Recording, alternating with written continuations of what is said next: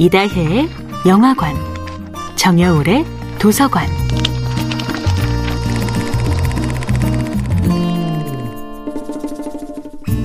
안녕하세요. 여러분과 아름답고 풍요로운 책 이야기를 나누고 있는 작가 정여울입니다.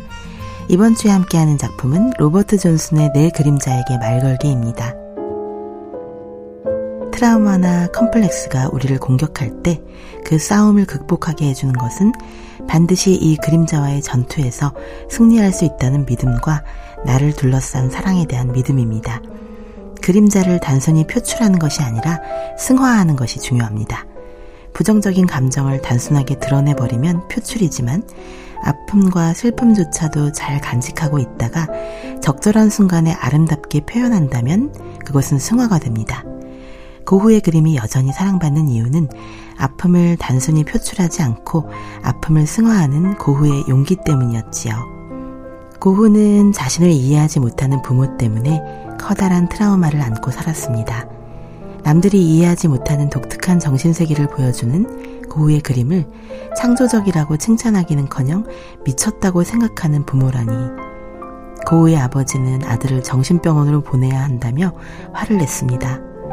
하지만 고흐는 아픔에 굴하지 않고 그 아픔을 아름다운 예술 작품으로 승화시켰습니다. 아버지가 세상을 떠났을 때 고흐는 성경이 있는 정물이라는 그림에서 아버지의 성경과 자신이 좋아하는 에밀 졸라의 소설을 나란히 배치합니다. 그런데 그 형태와 빛깔의 대비가 재미있습니다. 아버지의 성경이 거대하지만 칙칙하게 표현되어 있는 데 비해 고흐가 아끼는 에밀 졸라의 소설은 작지만 매우 싱그럽고 환한 노란색으로 표현되어 있습니다. 아버지의 인정을 받지 못했지만 이제 나만의 길을 걸어갈 것이다라는 용감한 출발의 선언이 바로 이 그림이었습니다. 이런 것이 바로 그림자를 극복하는 힘, 그림자조차 승화시키는 인간의 아름다움입니다. 그림자를 품어안는 삶의 아름다움은 빛을 당연하게 여기지 않는 겸허함에서 시작됩니다. 뉴욕의 브로드웨이 극장가에서 팬데믹의 기나긴 터널을 뚫고 마침내 2년 만에 첫 공연을 시작하게 되었을 때 한 배우가 이렇게 말했지요. 더 이상 이 무대를 당연하게 여기지 않겠습니다.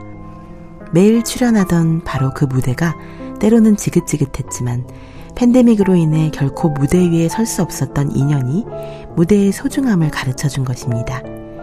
그림자를 극복해낸 사람만이 빛의 소중함을 온몸으로 받아들입니다. 정여울의 도서관이었습니다.